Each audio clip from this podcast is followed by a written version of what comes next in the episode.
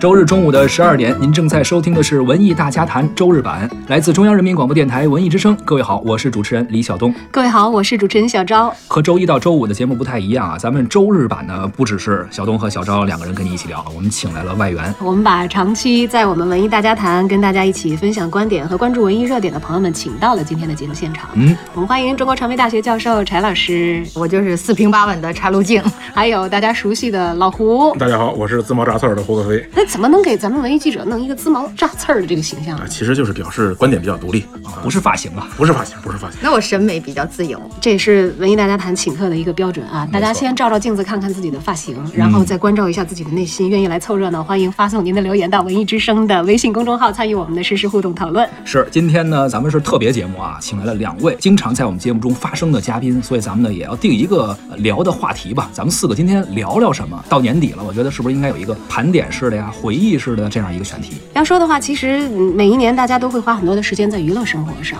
而这些年来呢，大家可能也看惯了很多的娱乐的套路了，逐渐的、逐渐的，可能没有那么多的兴奋点。但是在刚刚过去的二零一八年呢，好像很多的综艺节目。放了点文化的佐料在里头，显得这个味儿呢，是不是跟以前有点不一样？就是文化类综艺在二零一八年显得挺热、挺火。嗯，咱们呢听听两位嘉宾今天来到现场，是不是也给我们带来了你们所喜欢的文化类综艺？多多少少都看过一些哈。嗯，呃，就是因为我要上课，所以老得关注这些。这都是节目案例嘛，是上课要有时候讲到的这个案例。嗯，我看的比较多的还是呃一本好书。呃，另外呢，就是马上也要上新的《见字如面》哈，上新了故宫是学生推荐给我的。嗯，年轻人喜欢，因为它里头有明星，是年轻明星和中老年明星相结合，青少年朋友更喜欢一点。为什么叫流量明星？流量流量小生，它能引流量？呃，有流量，对，自带流量就过来了。我们来看一下国风频道创意投稿专区，学生们给我们做的一些文创创意。哎，唱音楚，唱音楚。挖耳勺吗？这个做的还挺别致的啊！仙鹤系列真丝睡衣，因为女孩可能角度更喜欢丝绸的那个系列。时令折子戏茶包，就是把戏印在这样的一个折子上。对，我觉得还挺有意思，还挺有意思。边喝茶边看，没错。国家宝藏我也爱看，国家宝藏其实我不是把它当文艺综艺来看的，我是给自己补知识的。其实我看博物馆东西看的，在北京看的比较少，就老觉得这博物馆都是自己家的地儿啊，想去就去呗。但是一想，有时候经常想个十几年都没去。北京长大的孩子好像都觉得，哎呀，故宫不用老去，好像随时能去。但结果老不去。是北京孩子，是故宫老去吧？呃，老去，工作要求必须老去。那你今年哪些综艺印象比较深？那钱老师刚才说这些，我基本上都看了，但是我印象比较深的是，因为可能是因为跟自己的兴趣有关系吧，我和这个带响的、带调的。啊，能唱起来的，稍微的这个关注度高一点。比如说这个湖南卫视做的这个《深入人心》啊，啊，还有这个柴老师说这已经弄到第三季的这诗词大会啊，因为我小时候可能跟这古诗有比较深刻的这个痛苦的回忆，所以我对这个类型呢也比较这个有兴趣啊。于是呢，这几个是我关注的比较多的。刚才大概捋了捋啊，咱们说了几个节目，相信很多听众朋友应该也都看过这些节目，确实是一八年比较火的一些文化类综艺。那其实我也挺想问问您三位啊，为什么一八年开始文化类综艺突然间形成了一个小高潮？近两三年开始，大众对于文化类的综艺越来越关注。我觉得可能还是以前的那些东西看腻了吧。就人生若只如初见的话，刚开始有一些可能浅薄的表象的东西足够美好，就足够吸引你了。你人过日子过长了，还要不断的在熟悉的人身上挖掘新的闪光点呢。我觉得现在大伙儿看的综艺那么多，我觉得套路随便的哪个观众只要是多看一点的，可能都能摸出来了。如果你再没有点新意的话，这个可能很难吸引新的观众，而这新意往哪儿找呢？你如果不去增加自己的文化含量，不去找一些更深、更大的一些库去挖掘的话，你就永远会在一个套子里头转，嗯，它可能也就产生不了一些新的吸引力了。小超说的有道理啊，嗯，还有就是你把这个文化变成一种就是玩法，在综艺节目里其实有各种玩法，我们都见过很多，你不用把它说的太高，它就是众多玩法之一。那么那些玩法呢，我们已经玩够了。换了一种玩法，我觉得这是综艺节目发展到现在的一个必然。而且我们之前看到的一些我们喜闻乐见的这些综艺节目呢，有的是买的版权，有的是抄的版权，是吧？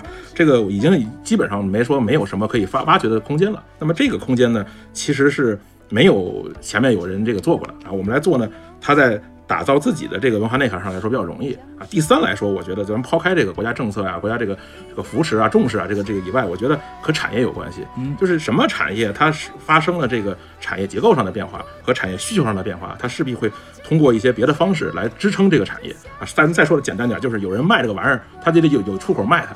所以我怀疑的是，这个这些时间里边，这个文化产业在蓬勃发展，然后各行各业都在往这个地方有热钱进来，那么这个地方需要一个出口。那么综艺节目也好，电视节目也好，我觉得是一个很好的出口。于是这个这个有有钱了吗？那就来做呗。我觉得这是一个必然。你看，我们从最早特火的选秀类节目哈，一直到后面的户外的这种竞赛的哈，呃，包括旅游的真人秀哈，呃，包括亲子的这些，其实所有这种类型，无论是他拿别人的版权，还是我们有本土化之后的，它的前一两季都是就像现在的这些所谓文化综艺一样一样火。一个是它的形态是以前我们中国老百姓不太了解的、新鲜的，大家就好奇；另外一个是呢，这个团队在制作的时候，他的敬业精神也好，他拼出来的这个呃业务能力也好，实际上都是处于那个顶峰状态的。还有一个就是参加这些节目的这些人力资源，那个时候是比较饱满的。后来它是消耗了大量的这些人力资源。你说唱歌的没那么多唱得好的了，头两届都已经把能唱的都基本上全拉过来了。旧有的原来的那一套综艺，那几种套路的综艺，现在都玩的枯竭了，质量在下降。所以现在就会出新的，人们就想哦，这块土地沙化了也好，它是盐碱化了、贫瘠了也好，那我就去开垦新的土地，正好碰到。第一，现在我们强调这种自主的，就我们本土化的文化，用什么东西来承载呢？文物，再加上就我们说上新了故宫，实际上它马上就发散性思维的，它就找到另外一个端点，就是文创，它就创新这个过去的文化，呃，以它为蓝本，从它寻求灵感，然后再找这个创新点，而文创产品又是现在青少年、青年人消费的一个比较主打的对象吧。哎，所以它就应运而生了。国家呢也倡导，就是我们优秀的中国传统文化要传承，对吧？然后呢，家长也喜欢，说这类节目里头有知识、有审美，另外还有一个就是它真的是正能量。大家觉得文化含量比较足的自己喜欢的节目是哪些？说点具体的案例。我反正个人啊，我是喜欢《见字如面》的第一季，不同年代的、不同身份地位的、不同来源出身的。真人的信家书这个东西，你说它是个风俗史也好，它是个生活史也好，它是一个社会史也好，它是最真实的。刚开始给我的这个冲击力啊，真好啊！我们竟然有这样节目。还有，那当然跟我专业有关的一点就是，他们请了一些可能没那么有名气，但是语言功力很不错的演员。来表达这个，他们用了一种非常简洁化的方式来表达这个家书，就是没有那么宏大的、五彩缤纷的现代声光电布置的大舞台，然后把其实就把个人淹没在里头了，而是他用最简单的，就是黑白两色，一束追光，然后人也穿的非常的简单，表情也无需那么夸张，语言也无需什么朗诵调啊，就这些，他所有把这些外在的包装的浮夸的东西都去掉之后，就让人的注意力就集中。中在书信本身、文字本身和书信文字里面所蕴含的人情也好、人间百态也好，这个形式也是我特别喜欢的。其实说到今年这些文化类的综艺节目，《见字如面》是单独一一个维度，剩下是一波。啊、其实为什么呢？是因为这样，我是觉得《见字如面》呢，它的那个内容和呈现方式是跟它呈现的那个内核是最贴近的，然后它使用的那个手段呢，也是没有换了一个。体系来呈现，就是说家书是一个个体人来书写，然后这个人或是古人也好，或是今人也好，他的人为个体，然后你来去朗诵它，去展示它，它其实是人的变迁，去人来感受。但是咱们看这个一本好书，咱们去看这个国家宝藏，包括经典永流传，他们是等于什么呢？用了另外一种形式去表达另外一种形式的东西，降维。什么概念呢？就是把一个复杂的东西啊，它降维告诉你，觉得你可能看不懂，啊，看不懂呢，我就迎合你，把以你看得懂的方式告诉你，这个是我非常不喜欢的。阅读的体验和这个耳朵、眼睛一块儿的这个视觉的这个体验，它不是一种体验。我一直说，这个爱好阅读的人，他一定是脑洞清晰，而且是喜欢动脑子、脑子里有画面的人。我特别希望，就是我阅读一遍文字之后，我脑子里出画，而不是你把画告诉我说这是书里的，这个会让我造成非常大的逆反。就是，尤其是比如说这个书是我看过的，会逆反更大，因为我的想象中内容完全跟你演的不一样。然后你硬跟我说你演完这个是你精心创排的，然后你怎么怎么费劲，你你跟我聊不着这个事儿，我我想的根本就不是这玩意儿，你硬拍一个告诉我说你得看这个，看这个你就喜欢，这个是我觉得是一个因果前后思维上的一个问题。那我觉得这跟看的场所也有关系啊，因为像我如果在正常的状态下，我可能跟老胡是一样的，我静下来的时候去读书，我闹腾的时候，我可能开个电视当背景音，我不会觉得我看电视以以这个方式来主要的学习。但是我是在什么样的情况下看的《国家宝藏》呢？我是在去国庆节旅游的时候录，我在辽宁省博物馆。哦，辽宁省博物馆，其实现在的博物馆都配置很高大全嘛，然后都有电子屏幕啊什么的，他们就在滚动的播放跟他们的文物相关的那一期节目。因为你知道，其实你旅游的那个场景是很嘈杂的，有很多的人，然后可能很多的人头都挤在那个简介那儿堆着，你也看不清楚。但他那个节目做了一期，呃，人家是给全国的人民推荐。咱这儿什么东西是最好的？它够热闹了以后，才能在一个更热闹的场景里，好像哎吸引你的注意。其实对我来说，它可能起到一个叫什么呢？索引，或者是有点这个广告的意识在里头。在座我们四位哈，嗯，我们不说学历和教育水平，我们就单说，好像聊起来还是比较喜欢呃文字的，嗯，就是还是有一些理性思维的，呃，包括比如说，可能你们都偏文艺一些哈，你还是喜欢那些带有理性思维的文艺啊，不只是说我们说的通俗文艺。但是我说说我青年时代开始有钱的那帮同学也好，或者是我的稍微长辈一点儿，有点钱之后装修书架。啊，一面墙全是书柜，顶天立地啊，里头摆着各种成套大部头的书，呃，《红楼梦》《西游记》，特征就是成套、精装、恢宏啊，有建制，就是这样读书。你一看吧，这就不是读书人的书架。但是呢，我也觉得有点欣喜的，就是至少大家认为这个以读书为好，以读书为荣，以读书为上。就且比以前说那个搞原子弹的不如卖茶叶蛋的，因为我们经历了那个年代嘛，就大家全都下海搞小买卖，读什么大学呀？啊，都是这种。可是随着时代的进步，哈，就人们的教育水平，包括生活条件、观念里改变之后，你现在会发现，你再看那特老土了吧？嗯，转成什么呢？转成大家要聊书了，要聊音乐了，要聊画儿，要聊博物馆啊！你光摆在家里这些不行了，就显得土。可是聊呢，大多数人是聊不了的。你比如说，我就聊不了文物啊，博物馆好多我也聊不了话儿。可是呢，我就觉得你做个文化人，或者是我不是个文化人，我也想让我的文化精神生活丰满一点的话，我得去了解点儿吧。那如果我要去花一天去博物馆，交通成本不算，一天在博物馆什么都看不了，嗯，光认字儿。我在博物馆哈认字儿，你知道吗？这字儿念什么呀？查查，或者是租人家导听哈什么的，就效率极低。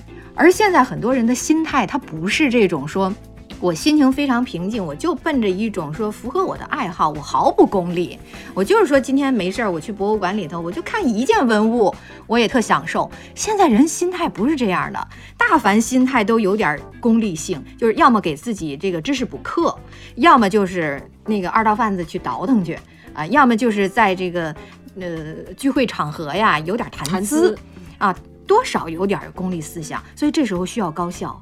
其实高效导致碎片化，而碎片化需要什么支撑呢？情节的东西，需要那个细节的东西，需要烟花式的，它啪，它就放这一下，它就这一下美，然后我把它记住了，我把它描述出来，其他的人就开始展开联想，就一叶知秋，说，哎，这哥们儿懂得真多呀，就别再深问了，别再深问。而这类文化综艺节目就是为这样的观众服务的。就是不是所有听音乐会的人呀，都得是专业学音乐的，都得懂音乐史，恨不得从巴洛克时期一直到这个浪漫主义、现代不一定都懂。但是呢，我能够纵览一下，我就只知道巴赫、亨德尔，好了，巴洛克时期够了。然后我古典主义可能知道贝多芬，行了，我就挺好的，以后跟人聊能有的聊了。我就想知道这一个截面。这所以我说文化生活呀，有这样的，就是有几个层次，一个层次是专业性的，你看你一说，我就觉得你是专业出身的；还有玩票性质的，比如说他就属于民科啊，就我就自己爱说爱玩，就是爱研究，自己爱研究。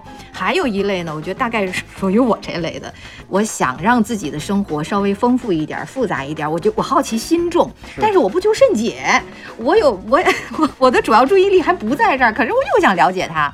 我明白，其实我觉得我跟小东刚才的观点不冲突，嗯，但是你刚才说是，你看啊，我听不懂巴赫，嗯但是我也可以去听，是不是？你是这个观点吧？咱俩这观点没呃没毛病。就是说我虽然不一定知道巴洛克时期都有谁，或者这个我知道最有代表性横断面就可以了哎但是我就知道这两个人我明白，听过他就可以了我。同意，啊但是我不同意是把巴赫变成手机彩铃给你听。就 也有也有也在有做那个什么音乐剧的，叫什么摇滚莫扎特，哎这这这你不喜欢这类型的我就不太能接受。我以前听那个幽默曲，还都是那个红白机电脑游戏哒哒哒哒哎哒哒哒哒。这这是没办法，你总要给条件，。你总要给人一个机红白机没有说是我是给你让你让你听这个经典名曲的吧？他让你玩游戏这是背景，啊，对，他那个可是正经让你来听巴赫的，他赶紧赶紧变成变成手机彩铃。不是音乐会你变成这样，我肯定不买账，我买票进去的哎。但你电视节目你这么弄，我可以理解，就说白了我，成本不一样啊，对吧电？视就是一个大众娱乐，大众娱乐综艺节目就是大众，就是你们要是说把电视就啪放地上了，那我就没法聊了。我觉得这没问题，我同意。问你，你看电视吗？古之王者，则天下之中立国，则国之中立功。故宫在近六百年的时间里，承载着国家记忆，延续着中华文脉，撑起了一城一国的魂与魄。我是故宫博物院的看门人单霁翔，每年有一千六百万观众行走在这座活着的文物之城。见证它的浩荡威仪，它的蓬勃生机。国家宝藏其实我自己还有一个看法，就是说，呃，因为我可能跟柴老师不一样，我从小很喜欢去博物馆，然后没什么事儿的时候呢，也就奔博物馆去。北京这几个呢，我基本上跑遍了，小时候也就呃习惯，而且小时候没这么多人。这两年呢，由于博物馆免费了，铺天盖地的人，搞得就是会出现柴老师这个问题。本来呢，我就不太懂，然后呢，我还看不清楚，这个特别很尴尬的一件事儿。那么这种情况来说，有这么一个综艺节目呢，其实是一个补充，就是把你在博物馆里面可能你没看着的。看不见的，没法近距离看的，通过电视的这种手段，它更近距离的，然后把个光给你打好了，让你能看得更清楚。从这个点来说，我是比较赞成有这样的一个节目出现的。我不赞成的呢是唯宝贝论这个事儿。咱们国人对于这个博物馆的一个误区，嗯，就是西方的博物馆什么呢？它是一个认识世界的场所，它是教会你一个学习的方式，它是一个方法，它不是一个载体。咱们这边的大部分老百姓认为呢，博物馆呢是一个库，哪个地方的博物馆这个库里啊宝贝多。宝贝厉害，那宝贝值钱，哎，这宝贝多厉害，完全是跟多值钱挂钩的。这个馆里有多少件特别值钱的宝贝，这个馆就厉害。这个节目呢，其实是加深了人们的这个印象。弄完之后，我在网上见有有这个网友在互相打，怎么没有我们我们家这个地儿的馆？怎么你们家这馆就有宝贝，我们那馆没？就这个是咱们特别容易进入的这么一个误区。这个其实是一个，我觉得这是一个节目组需要注意的一个方向，就是如何把人们对于博物馆的正确认识和正确的功能引回到博物馆实现的价值上。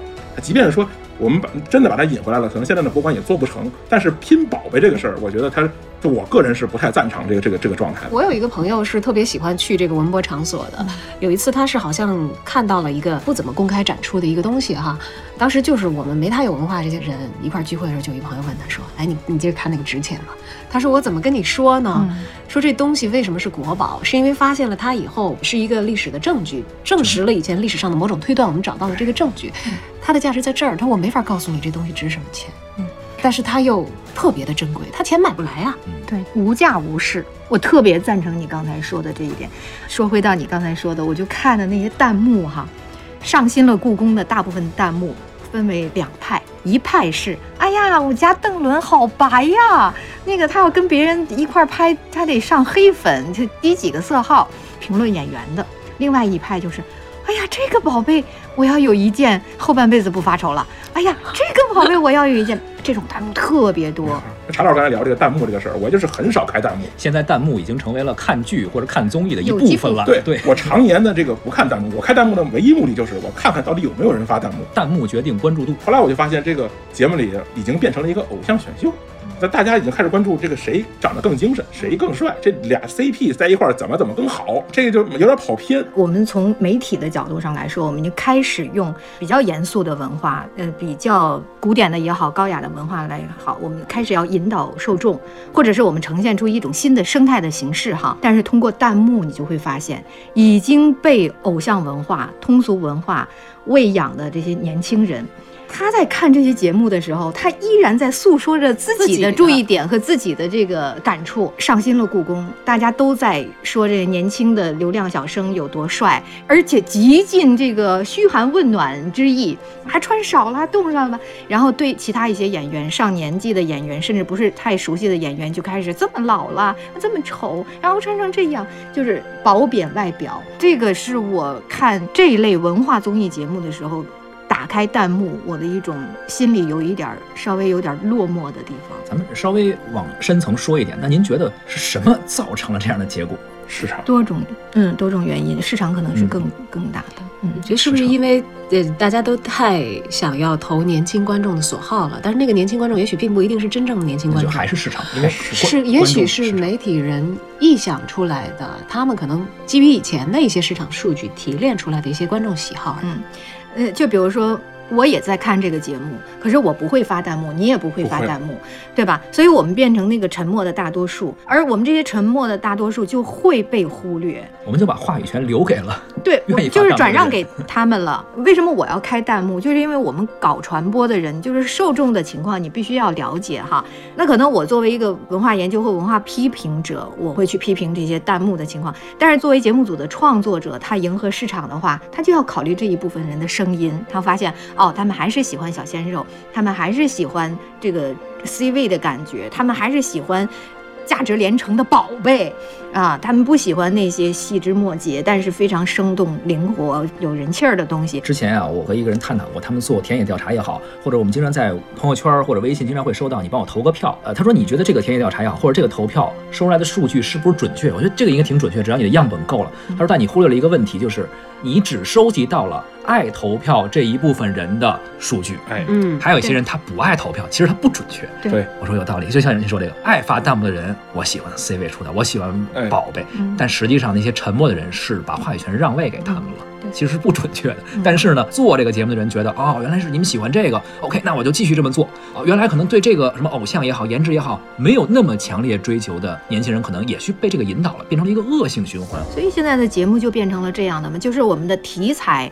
都是就层级比较高的，呃，然后我们的这个技术力量，甚至包括我们的创作团队，其实他们的业务能力也是水平比较高的。但是也许就是因为市场的导向，就会变成了一种硬性的嫁接。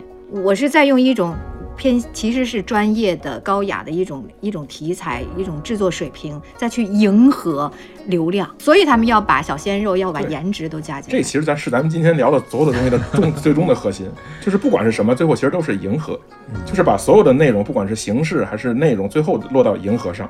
这就是目前我们现在的这个还有一个就是迎合谁呢哎？迎合谁呢？就我们这些不发弹幕的人，我们没有被迎合。哎，但是呢，那些被迎合了的，其实又是一种误导。所以有没有必要说我们有其他的呃评判的或者是反馈的这种手段，就真正做到我们要去用呃主流的文化、优秀的文化、高雅的文化去引导这个市场？呃，首先咱们一直承认，或者说能够意识到，咱们的综艺节目起步肯定晚，现状呢，在和高水平的综艺相比，可能是有差距的。但是我还是觉得，比头几年那些啊更加混乱的市场，现在起码还是有进步吧。当然，可能还会出现各种迎合也好，或者市场的一些利诱也好，情节中的一些粉丝们也能够看出来的套路也好。但是我觉得，反正走在一条正确的路上，剩下的再去慢慢的修改，总比像原来那样要好一些。对，我觉得从没有到有，它本身是一个突破，对它是具有创造性的。而这个创造性要在下一步怎样去持续，怎样去去粗取精和获得它的成长呢？其实这个我觉得二零一九咱们还是有的看。嗯，也算是留给二零一九一个期待吧。好，感谢柴老师，感谢胡可飞老师来到我们的节目中啊，以后咱们多来啊，每周日都尽量能够多聊一聊这些文化呀、综艺啊，包括什么影视剧方面的话题啊，跟聊得很深的聊。听众们分享一下。我是主持人李晓东，我是小昭，感谢您的收听，咱们文艺大家谈，下期再见。离别成恨远，断难续，苦难见。苦结相思成缘，究竟泪不干。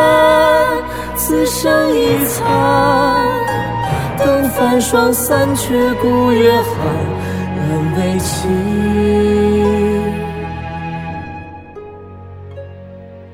一命。